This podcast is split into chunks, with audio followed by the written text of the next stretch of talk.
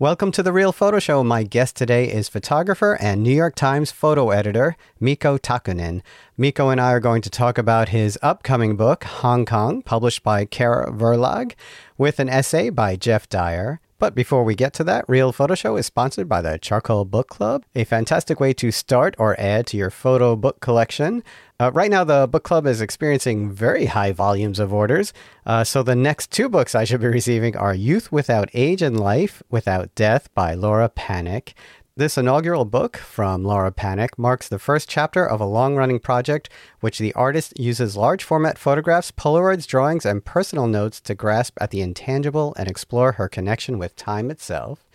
And then I believe the next book on the list from the book club will be Broken Shadow by, and I'm going to have trouble with this name, uh, Oyvind Hjelmen. I apologize if I pronounced that wrong. Uh, for over 30 years, Hjelmen has worked as a photographer on the Norwegian island of Stord. His work is characterized by poetic images seeking to show the passage of time in an often enigmatic way. So if you want uh, either of those books, I'm not sure which one will still be available by the time you join. Join the Charcoal Book Club at charcoalbookclub.com. So, the book Hong Kong is Mikko's farewell to the place where he worked for over five years as the New York Times desk's Asia photo editor. It is also where he started his family and witnessed some of the greatest social upheavals in the country's recent history. We talk about how this book is not a social or political statement, but an observation and an embrace of a place that he loves and is forever connected to through experience. It's a really wonderful conversation. And Mikko has a fascinating background about how he went from photojournalism to photo editor to documentary style photographer. And just as a side note, I didn't realize this until we were done recording. Mikko is married to Veronica Sanchez Bencomo, which listeners of this show might remember Veronica as a guest on the show, or real devout listeners and followers of Real Photo Show may also remember that Veronica founded Fotofeminas, and we did a group show of Fotofeminas at the JKC Gallery that I used to run. So that's a really lovely connection. I do love it when things like that happen. Uh, I had no idea, or maybe I forgot. I don't really know. But uh, it was just a nice little surprise. And one last note I'm in a show. Yes, I'm actually in a show, something I don't do very often. I probably should do more. Uh, so I'm in a show called We Are the River Complex Narratives, Conservation, and Committing to New Jersey's Waterways. Uh, I'll be featuring work that I've done uh, on New Jersey's rivers over the past many years.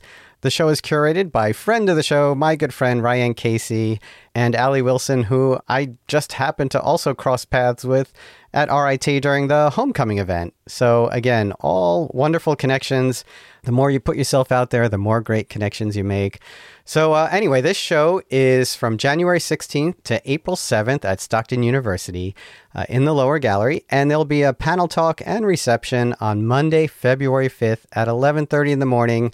Uh, and I know that's probably not a convenient time for most of you all, but it's also more convenient for students who attend. So uh, if you can make it, that's great. Uh, if not, uh, maybe you can visit the show at some point if you're uh, coming through New Jersey. All right, everyone. Thank you for listening. Enjoy the show, and we will talk soon.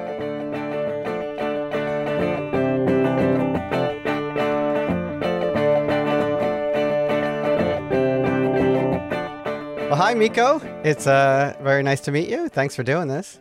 Hi, Michael. Uh, thanks for having me. I've, uh, I've never done a podcast, so I'm I'm very excited. That's actually really nice. I'm really happy to be your first podcast, yeah. and also your first monograph, right? My first monograph, yeah, which I'm I'm very very excited about, and yeah, and it, I'm, I'm looking forward to getting it out to the world in in couple months time. That's right. I have a. I guess I have an early copy. You have right? an advanced copy. Uh, I've been I've been sending it to some people that I've kind of hoped to see it, and, and the publisher's been sending it around, and and um, in early April people can then purchase it, or I think also right. pre-order soon. Published by Kehrer Kehrer Verlag, right? Uh, That's correct. Yeah. Yeah, yeah. I never know if I'm saying that right. Oh, I guess yeah. I don't speak German, but I guess it's, it's Kehrer Verlag. I'm I'm not sure probably. yeah. But um yeah so and and you live in new york so i will make a point of coming in at some point and getting you to sign it too yeah if you you know come by and or you know i'd love to i, can if you want to come by the new york times building or new york times headquarters i can show you around the new york times oh um, that would be um, awesome museum yeah. we have a cool museum up on the 15th floor and i could show you around Oh, I'm going to take you up on that yeah. for sure. So, before we get to uh, talking about your book, Hong Kong, give us a little background of, of how you got into all of this. And I know from doing a little research that you, you didn't really pick up a camera until you're about 25. So, tell us about, you know, a little bit before that, how you got yeah. there.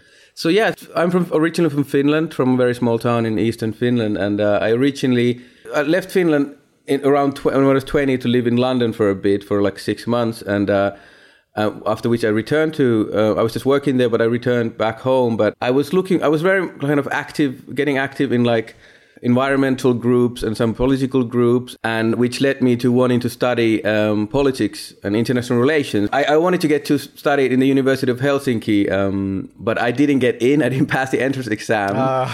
and after after that disappointment, I started looking into like options of you know what I'm going to do next, and I actually ended up applying to Scotland or the or the different universities in the UK. After, you know, I already spent a bit of time in London, and uh, I I got into a politics and international relations program in Aberdeen University in Scotland. Uh, it's a four year program, and uh, which I really loved. But I think towards the end of that, you know, I was still I didn't I wasn't really sure what to do, what I wanted to do with my life after the degree, and um, but I started taking just photographs. You know, we were doing a lot of like hiking in the highlands with, with my student colleagues or fellows, and, and we had like a you know environmental group, and we did you know some like pro different kinds of protests. You know, it was against the first Iraq war.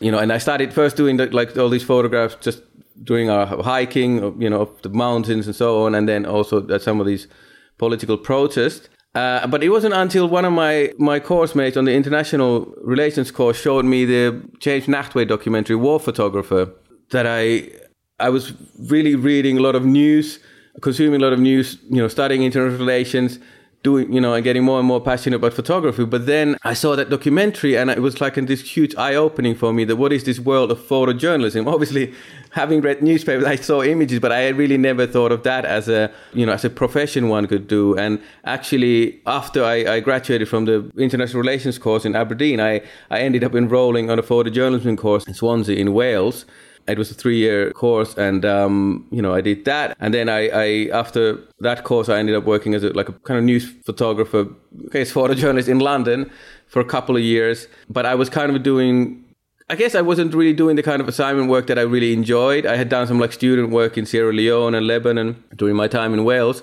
but in London I was doing a lot of like quick portraits. Uh, which mm. wasn't really something that I enjoyed terribly, or or like just different kinds of small events. But, but while I had studied in, in Wales, I had also started blogging about photojournalism. I had this blog called Photojournalism Links, which kind of became popular among, I guess, the photojournalism industry, if you can say that. And it kind of started before Twitter and Facebook and and even Instagram. And, and I was basically looking at different, like mostly English speaking news websites and seeing what kind of photojournalism they were sharing. And um, that's kind of the beginning of your editing. That's right? yeah, exactly. That's very much the yeah. beginning of my editing. Yeah. yeah. So I was I was kind of curating my favorites from you know whether it was the New York Times or Time Magazine or New, back then still Newsweek and the Guardian and so on. I then went to the Visa pour l'Image Photojournalism Festival. Um, I guess it was like 2009, 2010. I met one of the Time Magazine international photo editors and showed him some of my work and and you know obviously other editors too. But um, later on, um, I guess it was two three years later, the same Time magazine photo editor got in touch with me saying that you know they were looking for a junior photo editor to join their team on the on their online site time.com in New York, and and if I knew if you know anybody who would be interested, and I I immediately thought, well. I, I'm interested, and uh, and I, I, looked at looked at the uh, you know the requirements, and it was like you need three three years of like newsroom newsroom experience and, and mm. all that, hmm. which none of it, which I had. And I asked him like, um, well, I told him that, you know, I would be interested. And he was like, well, if you're interested, write to our director of photography, Kira Pollack, and see what she thinks. And I wrote to her, and on the, on, you know, I think it was the following morning, Kira got back to me saying, you know, I love your blog. I love what you do. You know, let's talk. And um, kind of overnight, then I was like, oh, I really want to do this. This is what I, this is exactly what I want to do now. And so after you know, very um, heavy, I guess, interview and, and testing process, they, uh, you know, I eventually got the job. And, and, and you know, in, in beginning of 2012, then I, um, you know, I got the job at time.com as associate photo editor. And that kind of really, I pretty much like put, laid down my cameras then. And, and I felt like, I guess I was like thinking that I want to be, try, I want to try to be the best photo editor I can be, and I would, I don't want to. I guess somehow I thought I can't, I don't want to be seen as competing with photographers who I might be editing and so on, and you know, right, right. That's that, that's the road where I'm at. At 2015, end of 2015, I joined the New York Times, and then 2016 you know, I moved to Hong Kong to be the Asia uh, photo editor for the international desk of the New York Times, and I was there for till summer of 2021. And and and really, it was during those 18 months, you know, at the end of my time in Hong Kong where I really started. I guess it was like two years that kind of started during my last two years in Hong Kong. I started taking photos a bit more, but it wasn't until really, I would say, from very very beginning of 2020 that I, it became like a kind of a more passionate and more serious endeavor. And and you know, you um you had some early successes when you were still doing photojournalism mm. with the Guardian, uh, the New York Photo Awards, PDN mm. Photo Annual, uh, some Finnish uh, awards as well, I believe, right? And then you give it up to be an editor because you want this kind of uh, uh, integrity, right? Yeah. About being a photo editor, it's like I can't be a photographer and a photo editor. Yeah. And you know, sort of double dip in a way, yeah, right? Yeah, in your exactly. Own world. Yeah. And do you think that also the attraction of, of being a photo editor was also a, the stability of a job and a paycheck as well? Uh, well, well, absolutely. I mean, you know, in, in, in London, it was especially, you know, I was very kind of new to the industry and, you know, struggled to make it work financially. Although, you know, I, I was working a lot for the main Finnish daily newspaper Helsingin Sanomat, which was really a lifesaver. I mean, they were, they were probably like 80, 90% of my work. I worked, mm-hmm. they had a, at least back then, and I maybe still do they have a UK correspondent, and I would travel the you know around the British Isles with them and, and made enough living out of that. But it was certainly a, a, struggle, and I know that it's, it's, it's even more so now for a lot of young people starting, and and then to you know suddenly get an office job and, and get a regular paycheck. I never really wanted an office job, and I don't know if I really uh, even still do. I guess you know, but um, but definitely it's it's you know it takes a lot of pressure of of of having that you know regular paycheck, whether it's you know every two weeks or monthly. But but yeah, that was certainly uh, right. uh, um, life changing too. It's not exactly the same, but uh, I mean the parallel to to what I and many of my friends do is we teach and we're photographers. Mm-hmm and, you know, teaching definitely cuts into the amount of time where you could be out photographing, editing your work, promoting your work, being out in the world. But it also is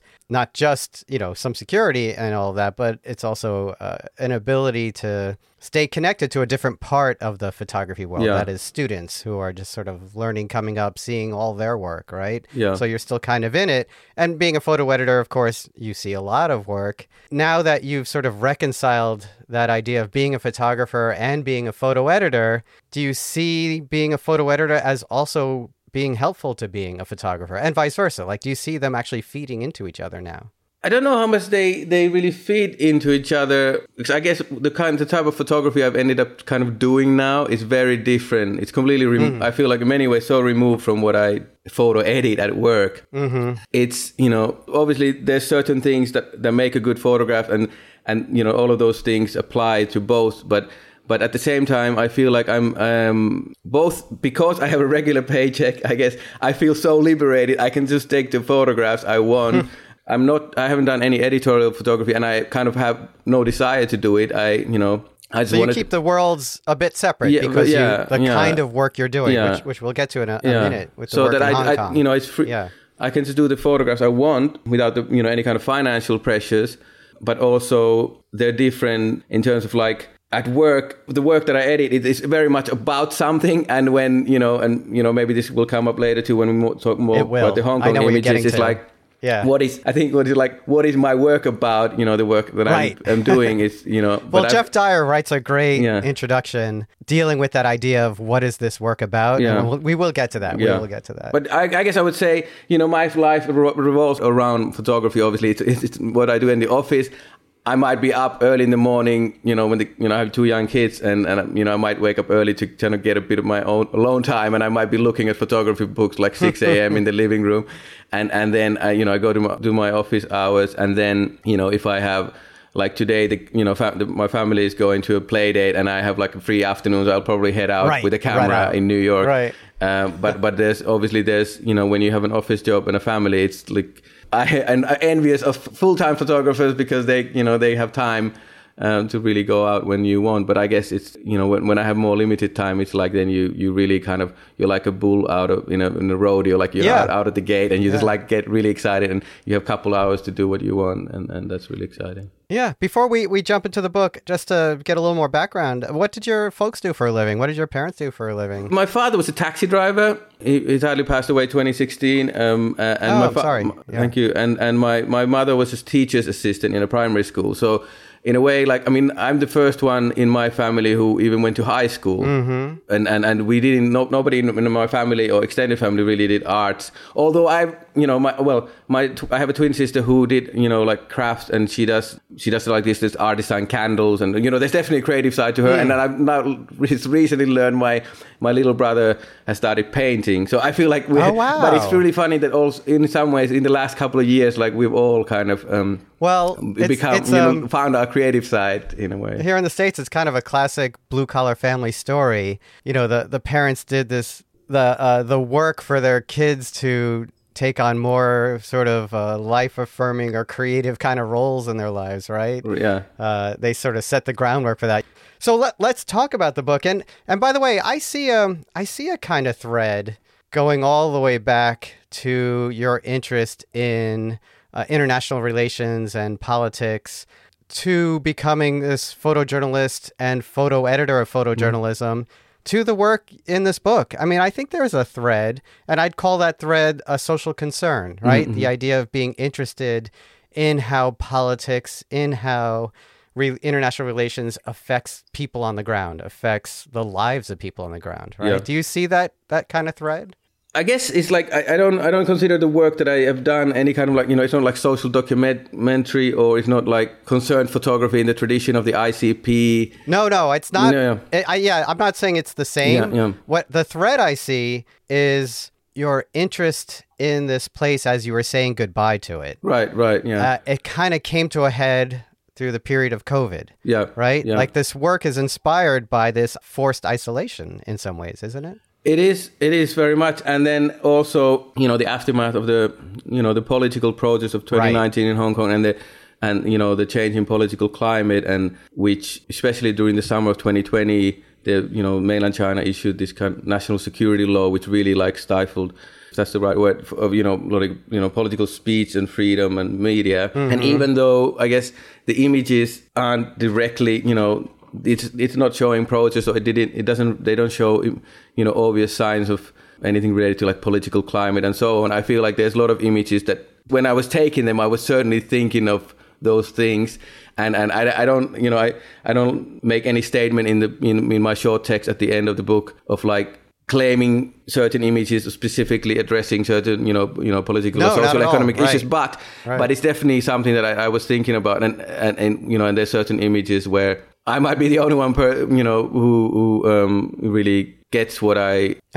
what you were doing? Yeah, I mean, I, I certainly hope that people get their own ideas, but I don't. I don't want to kind of enforce it or like you know give it you know make a statement and and claim that the photograph has that certain meaning or uh, but um, Right. the other night earlier this week we were meeting with with the friends of ours who who also moved from Hong Kong back to New York a couple of years ago and and they're not really in, in the arts but mm-hmm. they saw the book and they were like they seem to really get this kind of farewell sense out of it and I, I guess you know probably a lot of people everybody gets their own kind of sense out of it but Right. but it's definitely the, you know the there's a lot of that like COVID isolation. Although there was never really a lockdown in Hong Kong as much as you know we were sent home. But in some ways the the city you know I wasn't in New York during that time, but what I've understood is that it was very strict and everything was really shut. Whereas in Hong Kong, kind of life went on largely pretty much as normal. People were you know a lot of office workers who could work from home did so, but then everybody else wore masks everywhere and, and kind of life went on and you could maybe only sit two at a table in a restaurant. But I, I worked, you know, nearly that 18, last 18 months in Hong Kong from home and I saw, I, I only saw my colleagues really on the, on the, on the Google Hangouts and, and like I, I also write in the book that, uh, you know, some of the first photographs I ended up taking from the, you know, from the 19th floor bedroom window or the living room window of the you know the apartment where we're living and, and observing people because I I guess when I when I lost the need to go to the office especially in the beginning I might go days at a time at a, at home and, and When I was looking through it, and because you you call it a, a last embrace, right, in, in your essay at the end, and it, it also felt to me like a bit of an escape in some ways, uh, a bit of um, a way of being, you know, out in Hong Kong for the last few times that mm. you would be, you knew you'd be there, but also an almost like a, a psychological or emotional kind of um, release for you as well, right? Personally. Absolutely. I mean, I, I, I was getting very worried in the spring of 2020 where, you know, all the countries, everybody was shutting borders. It wasn't actually right. even possible to leave Hong Kong or, or, or come in. Uh, later on, it was possible, but if you if you went out, you would have to stay like three uh, weeks in a quarantine in a hotel, which we didn't really want to do with the kids. But anyway, but I was, mm-hmm. uh, you know, the spring of 2020, I was very worried, and I felt like for a period that the world, the world was coming to an end. That this is this is you know some sort of apocalypse. Is that um, it sounds melodramatic to say now, but back then when everything was closing, and I, I really thought for a minute that the world as we knew know knew it back then was over and will we ever return to you know not wearing masks you know this was the time when there was no vaccines yet and and and we really didn't know how exactly how contagious or how deadly it was and you know obviously it became very apparent that it was very deadly and but then also luckily right. there was like we got those vaccines but it was kind of a very scary time and and and, and going out at night you know once i started going out kind of leaving the apartment more I, I would usually go out at night when you know every you know the city was empty um, you know, partly to COVID because there was no, you know, the bars weren't, but also, um, you know, it was night and it was like a release, a, a relief to, you know, walk those streets and kind of like be out, first out in just to be out, be outside, be, be outside. Right. But then, but then the, the, creative active of taking taking photographs like gave me something else to think about from all those concerns that. Well, what, what, we should what, remind people mm. that in 2019, I guess right before COVID. The protests in Hong Kong were enormous. It was these anti-government protests, the, the fear, the fear of being taken over by mainland China, right? And and China putting in its people who are more friendly towards that mm. idea. Mm.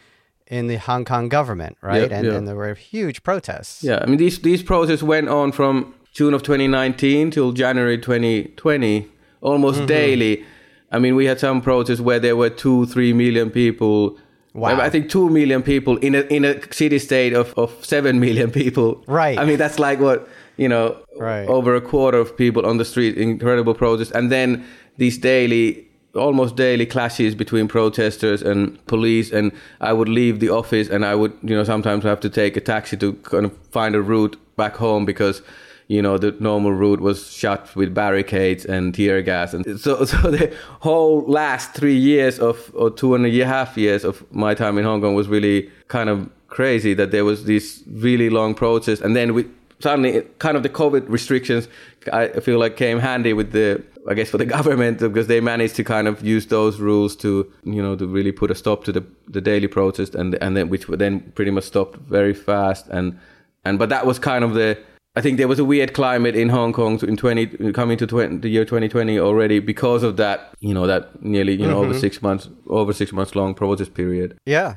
I mean, you were you were there towards the end. You were there during the most intense times that you know you could be still be an outsider. Uh, I mm think you, you you referred to yourself as is it Gweilo? Yeah, it's it's like a local word um, used of white foreigners right. and and right right. And there's even but, like a beer called Gweilo beer. But I, I guess you know, I also wanted to have that word uh, make it make it clear that I was an outsider because I feel like, especially now with all these conversations in photography and you know diversity and who gets to represent people right, and right, right. places, and you know, I, I fully admit I was I was an outsider in Hong Kong. I didn't work, I didn't learn Cantonese, and, and I mostly worked with expats and.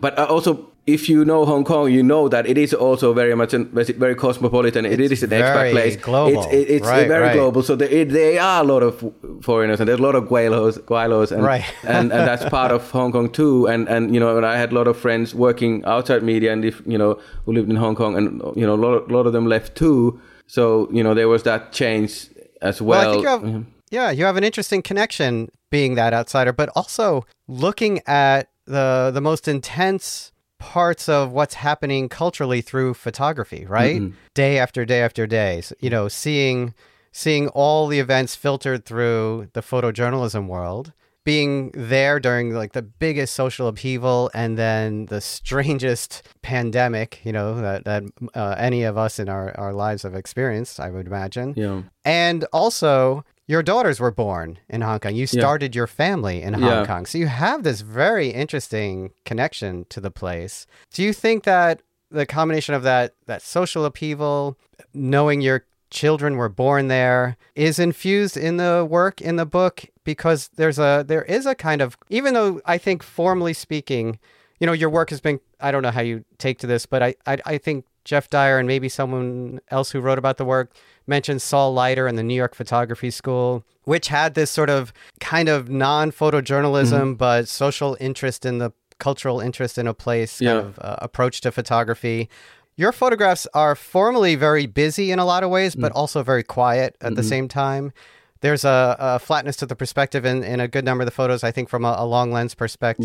Yeah that creates a, a, kind of distance, which I think adds to the quietness of the photo. Mm-hmm. It's like mm-hmm. seeing something from a, a, distance that's kind of noisy, but you don't hear the sound till much mm-hmm. later in a way. And so I wonder if if that's all part of the response to your connection to this place and, and how you're connected to this place. Yeah, I mean, I, I guess I was, I felt like an outsider, and, but I, I, am an observer by, I mean, I, am I'm, I'm right. kind of a, I'm not really an ex, very extrovert, extroverted person, and, and I like to observe and, and and I think that goes to also comes across in the photography. And and you know I don't I mean partly I I really admire you know a lot of street photographers who get very close to people. And and I I, I don't think I I'm probably way too shy to to to to try and do something. But also I feel like you know working from further back it also gives this kind of I'm I'm somewhat removed, and I really feel like I can just observe and be like that, you know, like the James Stewart, uh, Jimmy Stewart in, in Rear Window, and and um and kind of not be participating in any way. And and um, Geoff Dyer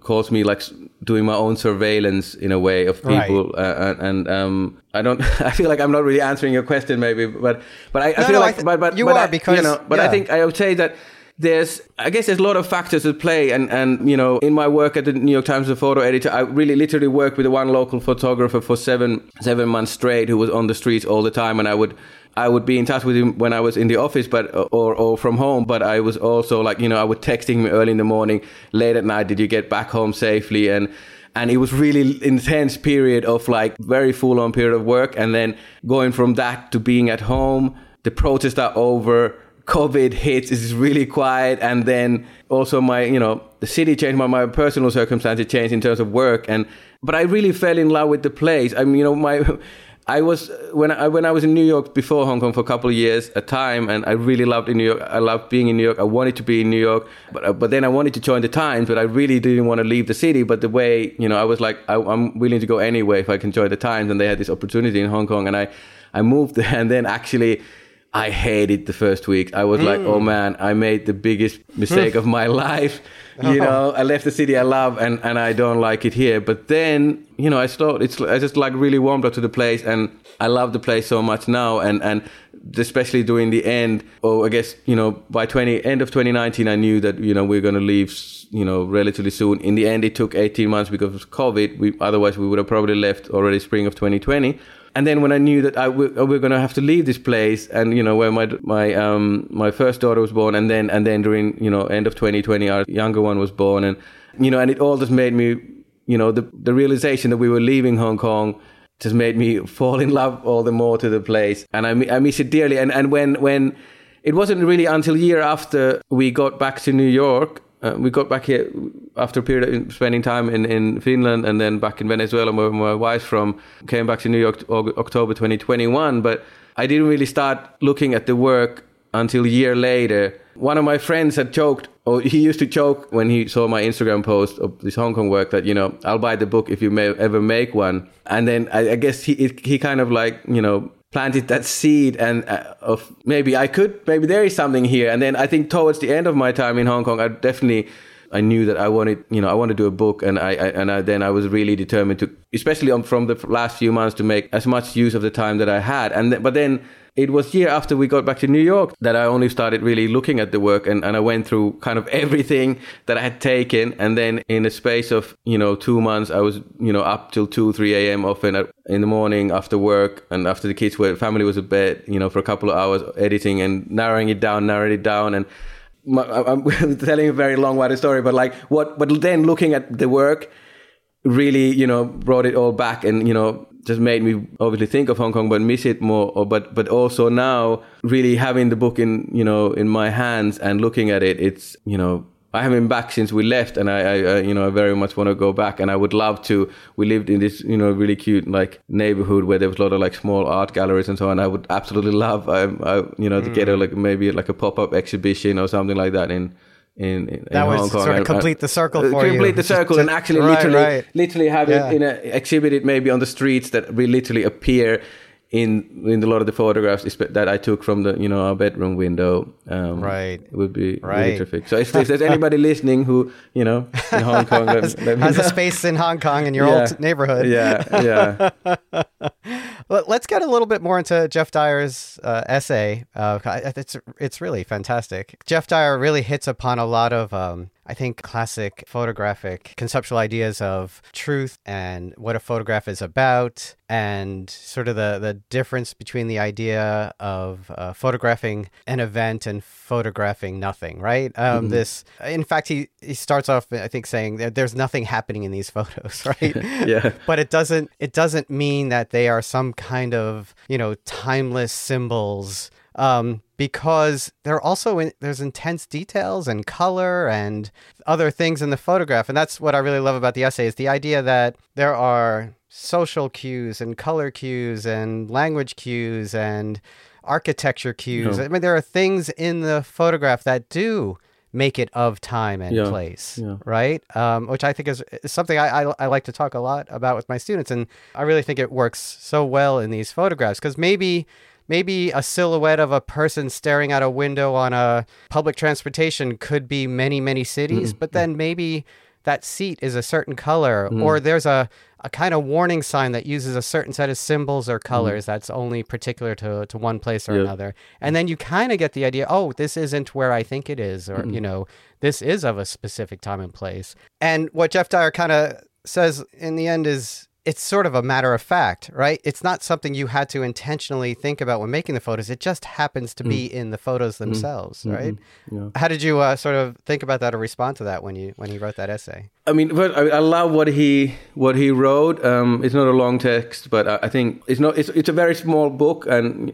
Um, right, right. And it's not a lot of images. I mean, it's like, you know, 60, 60, you know, and also that, you know, it's like four pages, the text. And I would just firstly say, like, I was so thrilled to have him on board because I, you know, I love his ongoing moment.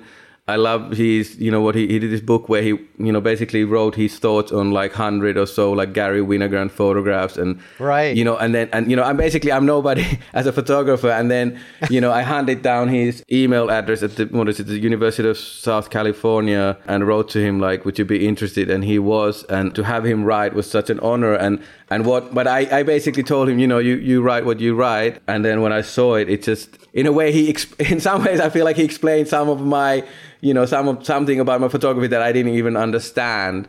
Um, That's the best you know, way to, to learn. And, right? and, yeah, and yeah. but like, you know, I, you know, he mentions that the, towards the end of, end of the text, you know, Saul Leiter, who you brought up also, William mm-hmm. Eggleston, mm-hmm. Alex Webb. And, right. you know, these are def- certainly people whose work I look a lot. Um, and I would also mention Ernst Haas, who's probably one of my biggest mm. heroes. And, and these are people that I look up. So their work is very, very has been very, very influential on, on the way I take photographs and the kind of images I want to take. I guess and what I've been grappling with is like, you know, I told to one of my old former time colleagues, like, who I, I shared the PDF with, and he was like, "This is really good. You know, this looks like Saul Leiter." And I said, said to him like, yeah, I just hope that people don't think I'm like a cover act, you know, you know, like I'm like the you know ACDC, you know, cover act playing playing at the pub, band. You know, cover band, yeah. and and he was like, no, it's like we, you know, he he wrote to me uh, like, um, you know, we all take from our heroes and Absolutely. You know, and then that's we, what, and that's then, what I was then, just about to say. You know, like then, you can't you know, you make a photograph that won't remind someone of someone else. It, yeah, yeah. It just doesn't happen anymore. Yeah, yeah. yeah. yeah. And and I mean, yeah. I certainly had a lot of images of umbrellas in my and and I had I cut them down a lot. I mean, there's still I think there's three or four umbrellas, and half of them are kind of used as pa- more like parasols rather than for to cover from rain. Right. But but right. you know the Saul Leiter, you know I think he owns the he owns the the umbrellas the and I you know I, umbrella you know, yeah, genre. So I, so I, don't want to have too much of them, but uh, you know I, there's some in that I just really wanted to have in, but like I hope that I've taken from my heroes and then created something of my own. And and certainly what you you know you described, you talked about, and the you know the interiors of a tram or the, how the city looks. You know, right.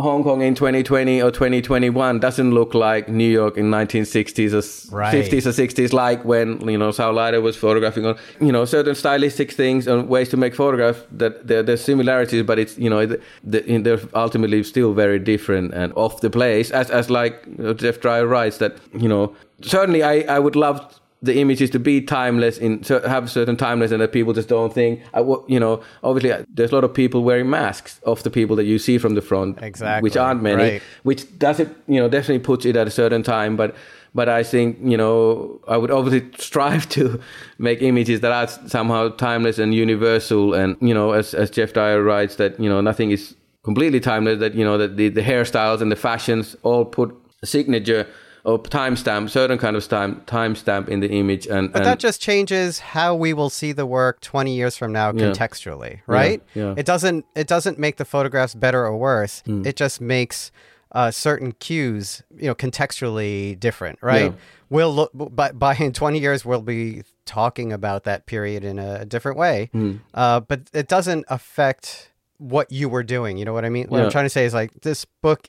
If there's intention to the book, it's it is your connection to this place and your farewell to this place, Yeah, right? And yeah. that that intention doesn't change contextually at all. Yeah. But how people will see the photos in terms of if if they are aware of the time and place while looking at them, contextually that always changes. It does now. I mean, if you take uh, um, Saul Leiter's work today, there it, there is this maybe sometimes bit of melancholy when Mm-hmm. people look at the work if they were aware of that time when they were you know Yeah, while they're looking yeah, at it right or something like Yeah. that i mean or disdain disdain right who knows Yeah, right? yeah. I mean, I, I'm you know I'm born, I'm born 1979 in, in in in a very small town in rural rural Uh-huh. Finland, and you know I haven't you know.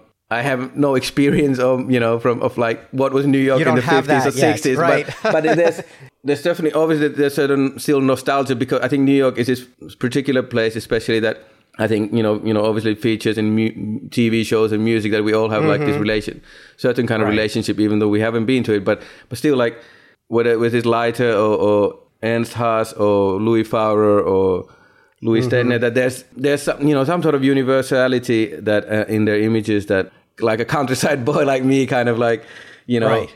Se- several ge- generations younger than you know you know and obviously you know everybody takes their own thing out of it and you know and also if my work from Hong Kong is a farewell my own farewell and you know the farewell of some of the expat friends but there was also a lot of Hong Kong youth who you know who moved back especially the UK and Canada who have left Right. the territory because they feel that you know they cannot do what they want or, or be as free as they want Um, Yeah, no, I know, mean, from my own experience of, of being abroad, and it was a much shorter time, there's a, a, a an intensity to sort of learning everything very quickly because you have to to work or to, Yeah. to get things done. At the same time, when you're done, it it all feels very fleeting, right? It all feels like I can't believe how how much I did in this short amount of time, or how much my life changed in this short amount of time, right? yeah, yeah. because you you were exposed to new ideas and new traditions and and uh, everything, right? Um, uh, and then looking back on it, it, it- what's interesting about your book being uh, as small as it is is it is very similar to the kind of memories you have of a place that was very new to you and you had to learn it very quickly and then left in a relatively short period of time. It is a very compressed set of memories, right? Yeah. As as time goes on. Yeah, I mean they're little. I mean, I guess most of the images, you know, they're pretty much the size of a, almost like a postcard, and, and Yes, you know, yes. in, in the actual like the Yeah. physical side size. I like that, and I kind of actually there's a lot of one of my kind of pet peeves about photography books that way, way too many books. I don't know if I have small hands or what, but I, I hate really big books. And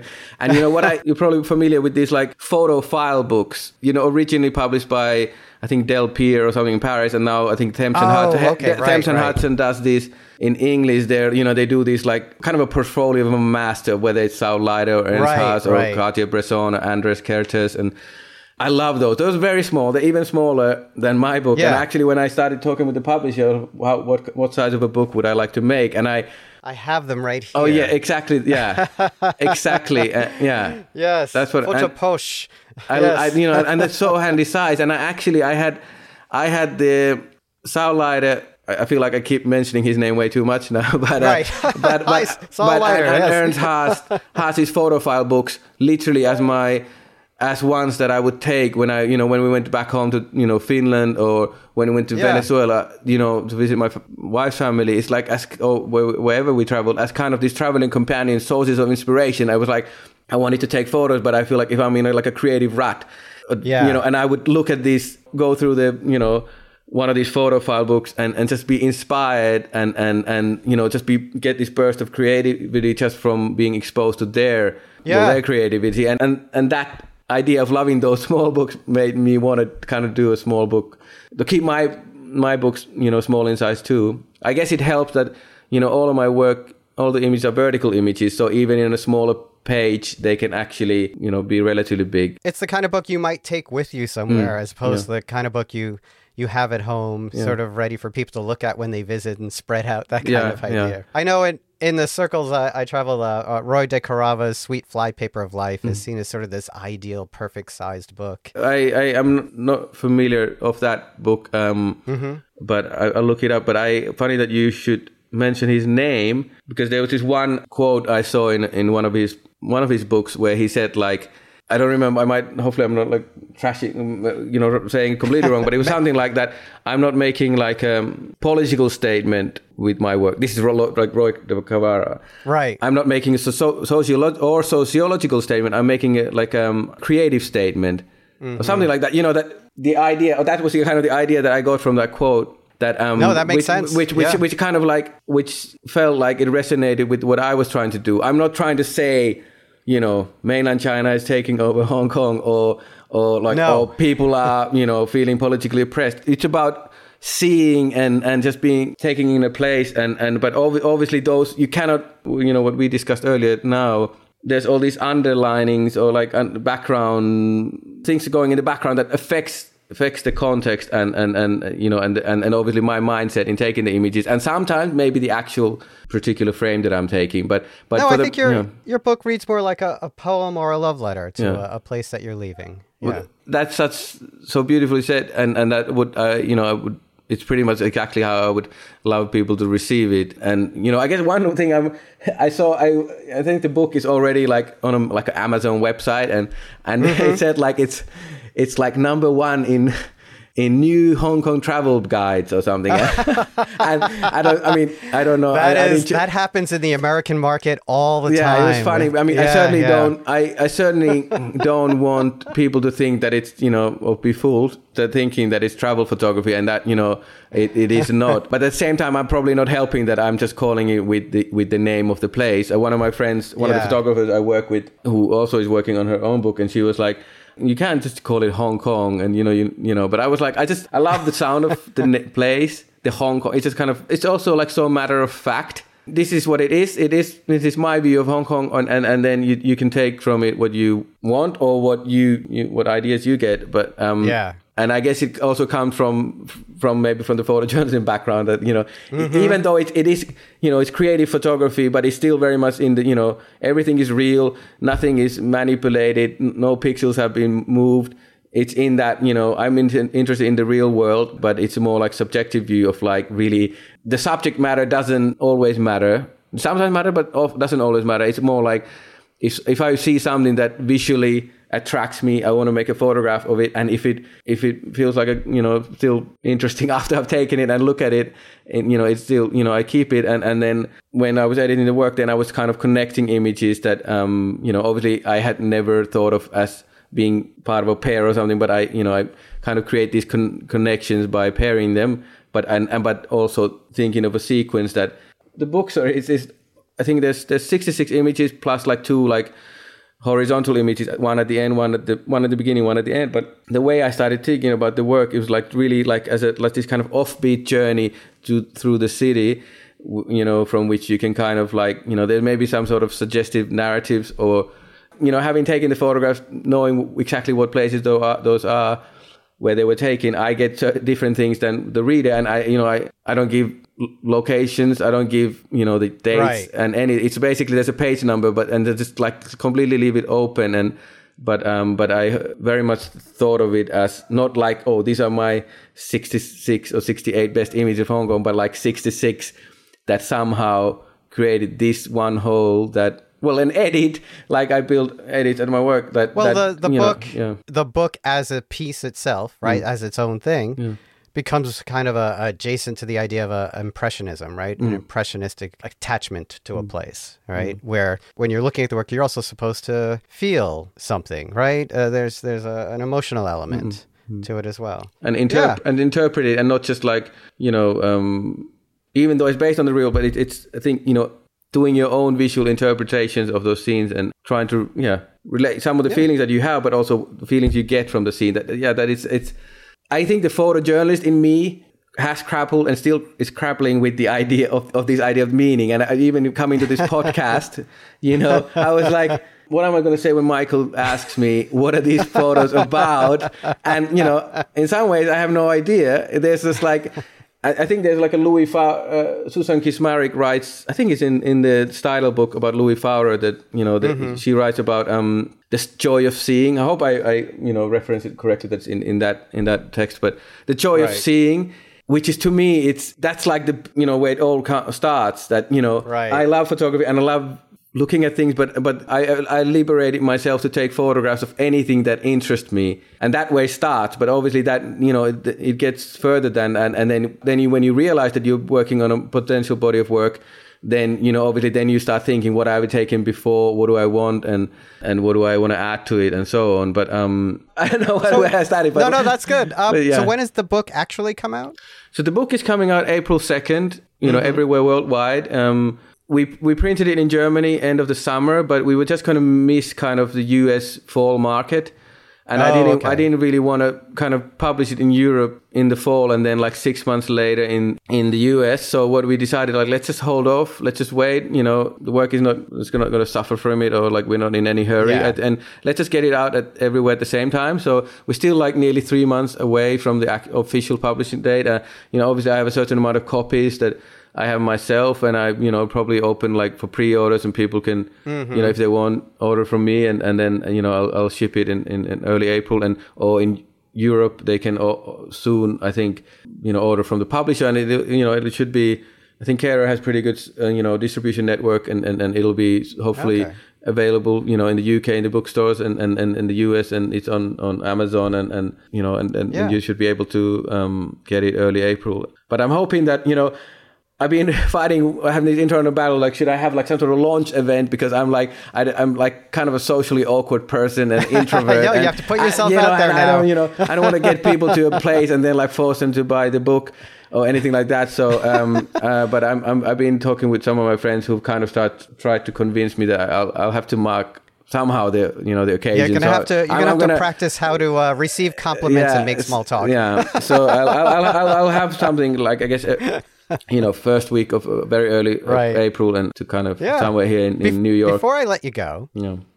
I and if, if you don't want to talk about this at all, you don't have yeah. to. I noticed that uh, the New York Times, the New York Times uh, ran, uh, I guess, an article on itself that it, it sued um, it's suing OpenAI and mm. Microsoft AI for uh, copyright using copyrighted mm. work from the New York Times. And as a photo editor, and all of us, you mm. know, mm-hmm. we're all thinking about authorship and copyright mm-hmm. and everything and uh, authenticity in, uh, mm. in, both writing and the visual arts. Um, how has that has that affected you at all as a photo editor? Um, you're having staff meetings about it, uh, po- new policies being set. Well, I mean, we're very careful on on. We definitely we've we try to educate ourselves on you know AI images and, and how to spot them and but and and you know we don't use any. Uh, I mean mm-hmm. that's like no you know, right yeah, that would be the death yeah, of but like um, but um yeah. but also there's you know we any AI images are marked with with like a black box which says AI whether mm. it's when when it's published online or um in print and I believe that's the case every time except if it's if it's like an artist work that then really the article makes clear that the artist creates their work mm-hmm. with with oh, artificial yeah. intelligence. But like if it's you know if we show it, we would, you know, very clearly market that it's AI. But it's oh, definitely. I, I, just meant more about someone submitting something right. surreptitiously. You know, we we use news agency images, and and and obviously, um, you know, they do their own set check checking, and and we um, Uh, obviously, if we are reputable ever, photographers, you know, right? if we if we ever have concerns, we can reach out to them and, and see. Can you like you know look into this and or can we see the raw or so it sounds like there's almost like a um a, a provenance that you're relying on. You're relying on a, a vetting system that sort of follows I mean, a chain no, of I mean, well, custody. when we use the news agency but obviously New York Times, we're in a very fortunate position that we still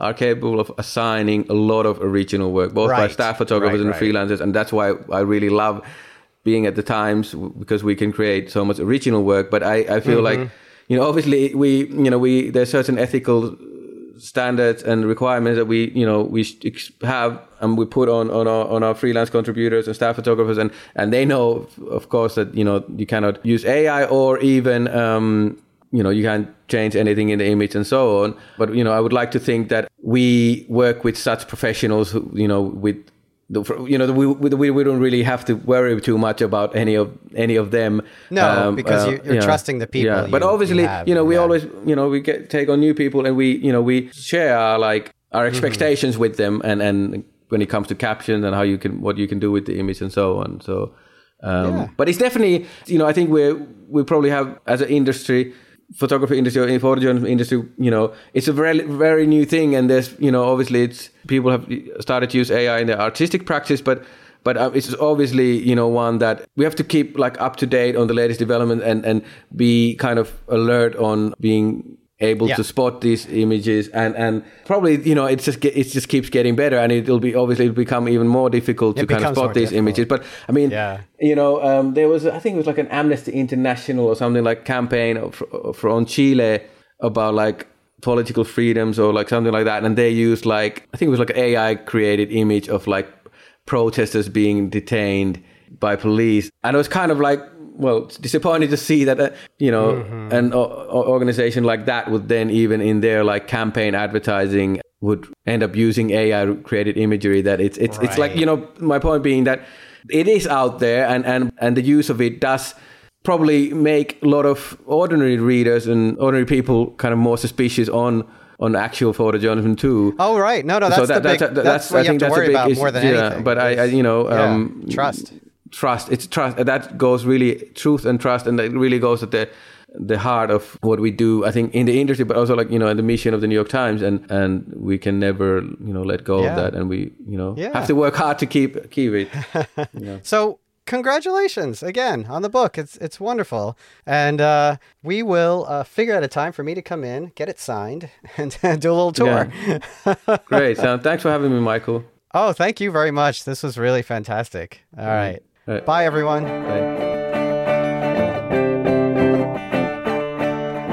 Real Photo Show is produced by me, Michael Chovan Dalton. Music by Matteo Chovan Dalton and Jim Ramundo, recorded at the Rutherford Music Exchange. If you like the show, please rate and review with all the stars on your favorite listening platform.